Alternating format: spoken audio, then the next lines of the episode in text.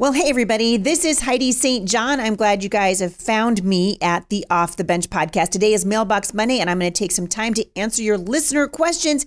And as usual, you guys have sent me some fantastic questions. We're going to be talking about the power of prayer and asking the question Does God change his mind? It's a great question. We're going to go straight to the Bible for it. Also, we're going to, t- we're going to touch on a little touchy topic where a neighbor feels taken advantage of by another neighbor. Stick around. I think you're going to be encouraged.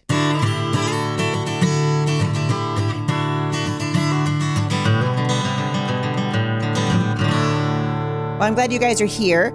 If you're watching on YouTube today, you can see that I am again in another place as we continue to move things around here at Firmly Planted Family. I'm glad you guys are joining us. If you're interested in what's happening at Firmly Planted, we would love to hear from you. And the best way to find that out is just by going to fphrc.org. Uh, I wanted to let you guys know if you're in the area, this is my plug for some of the great classes that we've got going on here in the fall. They start the second week in September. And one of the brand new programs is an aviation program. So if you have a child who is uh, 13 years of age or older, sometimes we make exceptions and they'll take a 12 year old child in that program. But 13 years of age and older, we've got a brand new aviation program. It's being taught by a wonderful friend of mine who has been a professional commercial pilot for over 30 years. And he's going to be teaching the basics of aviation. If you have a child who's interested at all, maybe they thought they want to be a pilot or they're interested in working as a career in aviation, check it out at the Homeschool Resource Center. Registration for that is open right now, and you will see lots of other classes there as well. Go to fphrc.org and click on the class schedule. All right, let's jump into this today because uh, I'm interested in what you guys are interested in. So, we're going to set politics aside for just a minute. Well, never mind. Let's not set it aside. Let's talk about how ridiculous it is for half a second that the government is indicting President Trump over and over and over again. I don't know if you saw this, but President Biden, ooh, I, I shudder. I hate calling him the president, but President Biden uh, put an image out, a little short video of himself, basically saying that he's a thug and he's taking all of this joy in seeing Trump indicted. And what they're trying to do is bleed him dry. Let's not make any mistake about it. This is an absolute political witch hunt. They hate Trump. They hate what he stands for. And listen, there are a lot of things that that Trump does or did that I kind of sat back and scratched my head and thought, well, that was not, you know, that wasn't the sharpest move ever. But what they're doing to him is reprehensible. And I don't know what it means for the election. I mean, obviously, they're doing this because they don't want him to be able to run for office. They don't want him elected.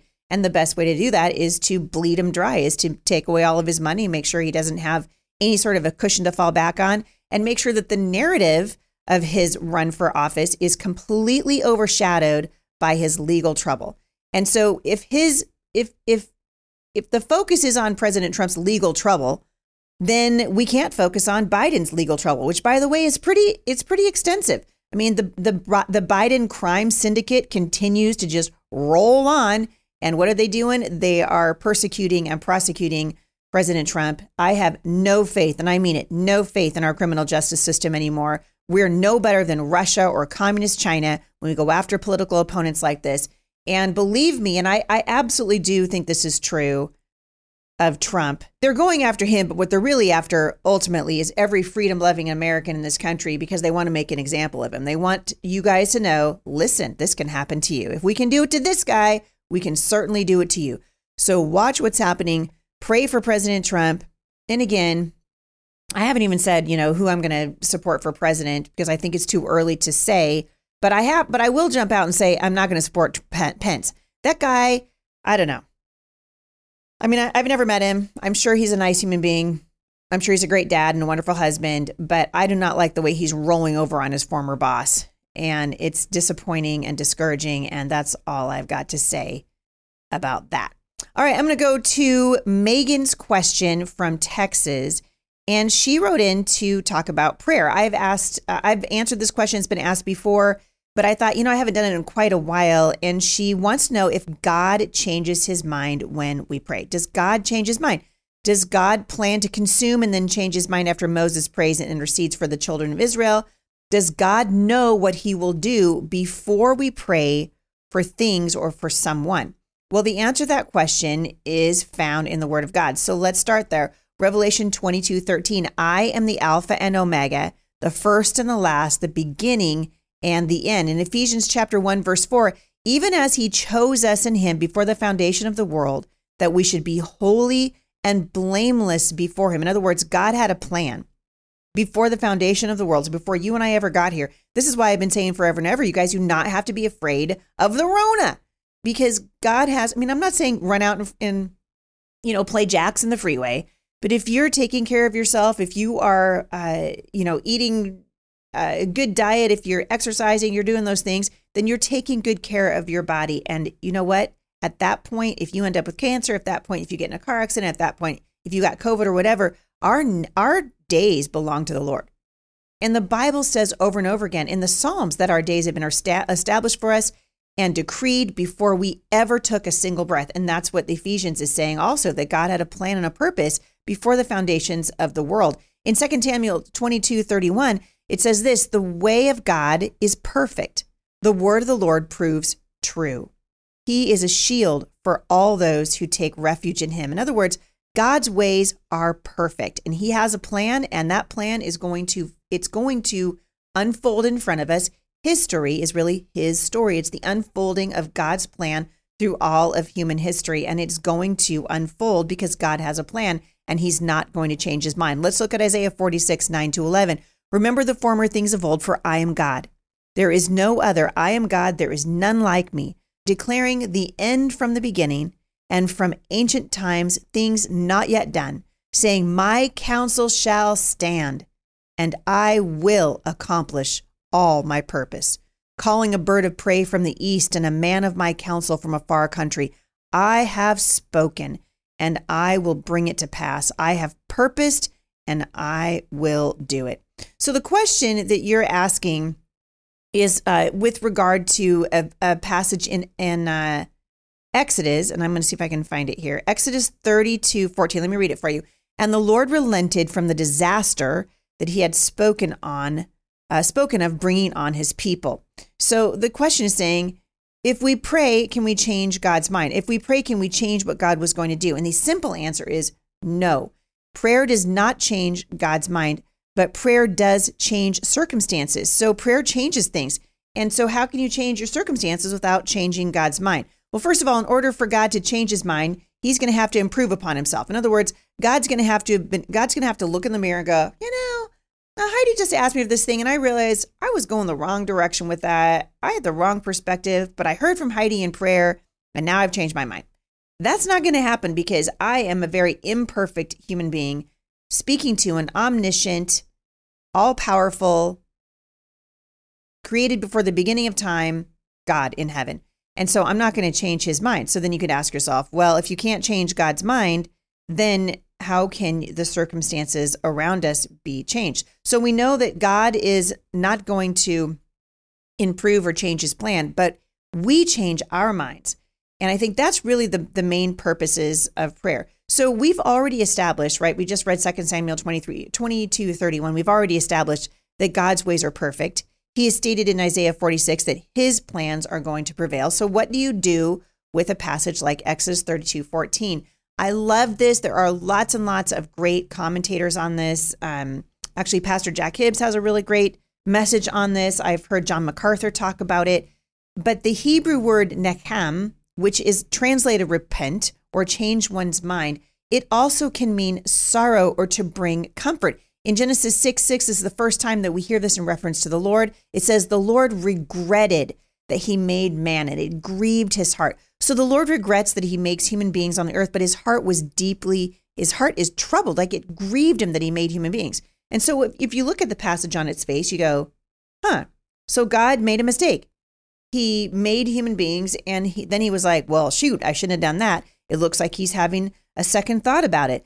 But since we know that God's ways are perfect, we've got to look for an alternate understanding. At gotquestions.org, they said if we apply the secondary definitions of the word translated regretted, we understand this verse to mean that the wickedness of man brought great sorrow to the heart of God, especially in light of what it was going to cost him in order to restore human beings. What was it going to cost him? It was going to cost him Jesus. It was going to cost him the Son of God. It was going to cost him his only son. And in in in recognizing that that was going to be what brought about the justification for our sin and the the chance to be reconciled with God, it grieved him. By now, you guys know my grave concern for the future of our country that is basically at risk because our public high schools and our universities are pushing communism and socialism as if they were beneficial to the nation. If you want to teach your students how to defend the history of this country, we've got a great opportunity for you. You can learn from a teacher who has founded a college that rivals the Ivy Leagues, an activist who has fought to protect religious freedom, and a lawyer who's argued before the Supreme Court and won. Michael Farris brings his knowledge and expertise working within the American political and legal systems right into your home in a brand new 30 week course designed for high school students. The lectures are packed with personal stories and thoughtful questions from this seasoned expert, and your students will form a thoughtful stance on the American ideals this country was founded upon and leave with the tools to defend that stance. Pre-enroll by August 15th with the promo code Heidi to participate in live Q&As with Mike Farris. Remember, there are co-op and single household options available. This is fully online and it's self-paced. Content for the fall semester releases August 3rd, and Unit 1 is available for free when you create an account at lumen.com. That's L U M I N N.com. And don't forget, use the coupon code Heidi15, that's H E I D I 1 5, by August 15th to save 15%. Jonah 3:10 is another example of the Hebrew word nakam. It says when God saw what they did, and how they turned from their evil ways, he relented and did not bring on them the destruction he, th- he threatened. In other words, God took comfort in the fact he did not have to destroy the Ninevites as he said he would. He did not change his mind. He already knew that they would repent. His actions are always part of a bigger plan that was, again, according to Jeremiah 18, made before he created the world. And so prayer, if prayer doesn't change his mind, then you got to say, well, then why do we pray? Why do we pray? Does it change our circumstances? Yes, it does. God delights in changing our circumstances in response to prayers of faith. Jesus tells us that we should always pray and not lose, lose heart. Luke 18, verse 1, and he told them a parable to the effect that they should always pray and they should not lose heart. First John chapter 5, starting in verse 14. This is the confidence we have toward him that if we ask anything according to his will, this is the, the most important part about this verse according to his will. We want to pray into the will of God. In other words, we want to say, Lord, if I don't understand your heart, if I'm praying for something that's not in accordance with your will, change my heart. Verse 15, and we know that he hears us in whatever we ask, and we know that we have requests that we have asked of him. So think of it this one. I love this illustration. A father plans to give his daughter a car when she turns 16. He knows that by that time she's going to have a job, she's going to be active in, in church, she's going to be active in her school, and he, and she's going to be able to pay for her own insurance. But he also plans to wait to give it until she asks for it because he wants her to value such a gift. But at age 11, she begins to beg for a car. She pleads and bargains. She gets angry on her 12th and 13th and 14th birthday when there still is no car. But then she matures a little bit and stops asking. And at 16, she approaches her father in a more thoughtful way, explains her need for a car, expresses her confidence that her dad will take care of this need. And in a very short time, he joyfully gives her the keys to that car. Did she change his mind? No. He always planned on giving that to her, but she needed to ask. This was part of his decision. And in a similar way, our Heavenly Father invites us to ask Him for everything we need. God wants us to be in relationship with Him. And I think uh, to the Garden of Gethsemane, Jesus praying that God would uh, remove, he said, remove the cup from me. He did not, he, he knew that he was going to suffer. He didn't want to suffer. And no human being has ever had probably a more profound understanding of the sovereignty of God than Jesus. And yet, no one ever prayed more fiercely. No one ever prayed more effectively. Even in Gethsemane, when Jesus requested that option, he requested it in a different way. And when the request was denied, what did he do? Not my will, but yours he bowed to his father's will. And so the reason we pray is because of God's sovereignty, because we believe that God has it within his power to order things according to his purpose. And that's what sovereignty is all about ordering things according to God's purpose. So, does God change his mind? No. But does prayer change things? Yes, it does. The promise of scriptures is that in James chapter 5, verse 16, the prayer of a righteous man is both powerful and effective. What prayer most often changes is the wickedness and the hardness and the stubbornness in our own human hearts. And you guys, that alone is reason for us to pray.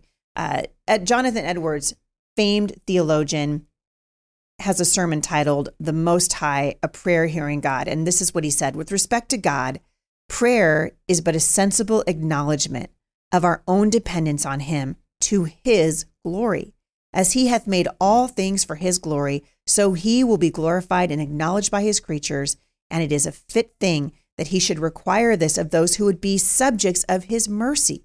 It's a suitable acknowledgement of our dependence on the power and mercy of God for the things that we need, but suitable a suitable honor paid to the great author and the fountain of all good. With respect to ourselves, God requires prayer of us. Fervent prayer, many ways, tends to prepare the heart. So he's saying that when we pray to God, it puts us in a posture of A, listening to Him, and then a softening of our heart so that we can receive from Him what He wants us to receive. And so our prayer to God may excite us, according to Jonathan Edwards, in a suitable sense in consideration of our dependence on God for the mercy that we ask, and a suitable exercise of faith in God's sufficiency so that we may be prepared to glorify His name when the mercy is received. All that God does is for His glory first. And second, it's for our benefit. So we pray because God commands us to pray and because it glorifies Him and because it benefits us. So that's a great question. Uh, a lot of times, I think we we have um, we struggle with our prayer life. Certainly, this was true when my nephew Bobby was in the hospital, and you guys heard me talk about this many, many times. We cried out to the Lord. We were like, Lord, please, you know, restore this young boy to health, restore his body, restore his mind.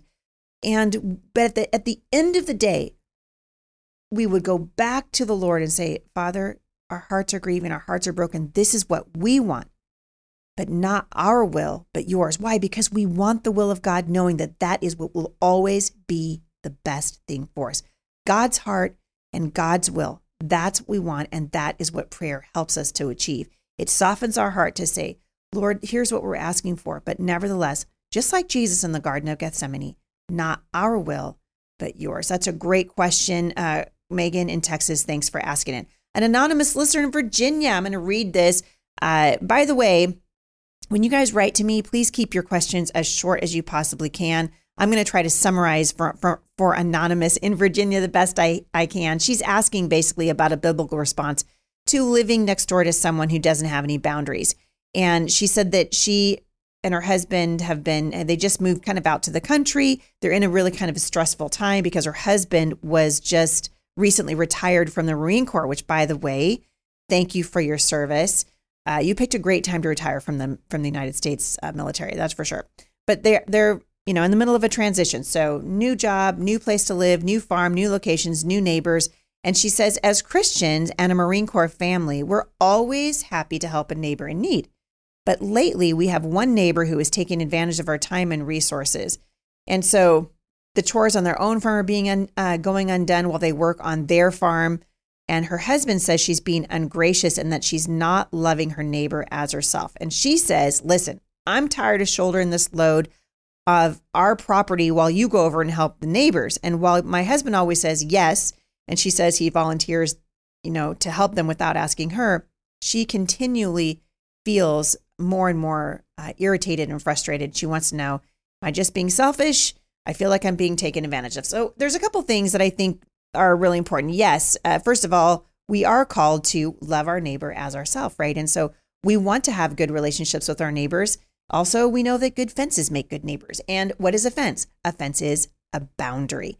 And so we want those boundaries to be established. And so here's what I would I encourage you to do. First of all, you got to be on the same page. You absolutely want to be on the same page as your husband on this thing. And so I would just talk to him and say, hey, is it possible to say, we super want to help you guys. We can help you on Wednesday afternoon and Saturday morning. those are the days we can help you. And so save up the things that you need help with, and we're happy to come over. I promise you, if you'll establish a boundary with your neighbor and still demonstrate to them that you want to be a good neighbor, that you want to help, then not only is that going to help you get the things done that you need to do without creating resentment in you, but it's also going to help your neighbors to recognize, oh, shoot, we forgot. You guys have a farm too, or you have a life too, or you have a family also. And I think it's easy to feel taken advantage of when we don't communicate so much. And this is family relationships, this happens in marriage, this happens with our children, it happens at work. When we don't communicate our expectation, then say Heidi St. John's going to have an expectation of my neighbor or maybe an expectation of my husband or my children. If I don't communicate what that expectation is, then the minute something goes wrong or the minute they don't meet my expectation, now I'm upset with them. But what should have happened was I should have communicated up front. This is what I'm thinking, and then gotten, especially in marriage, right? I might say, This is what my expectation is, and then say to my husband, What do you think? Is that a reasonable expectation? When it comes to a neighbor, I probably would just be more inclined to just lay out the expectation because what are you doing? You're creating a healthy boundary. And that's a great rule of thumb with neighbors. We know that good fences make good neighbors. Why? Because we've just put a boundary in place. All right, you guys, that's all I've got time for today. Thank you so much for writing into me. If you would like to reach out to me, you know how to do it. HeidiSt.John.com forward slash mailbox Monday. If you are subscribed to this podcast, I'm going to tackle a couple more listener questions. So stick around for that. Everybody else, thank you so much for listening. And I hope you'll consider if you're in the Portland, Vancouver metropolitan area, check out our aviation class and a couple other great courses. We are teaching automotive this year, we're teaching woodworking. We are bringing back the trades, and we've got a brand new facility with a lot more space, and we would love to have you join us. So check it out. Just Google Firmly Planted Family Homeschool Resource Center, and it will come up. If you've got any questions, call the Resource Center, and we will walk you through that process. Have a great day, everybody, and I will see you right back here again tomorrow at the intersection of faith and culture.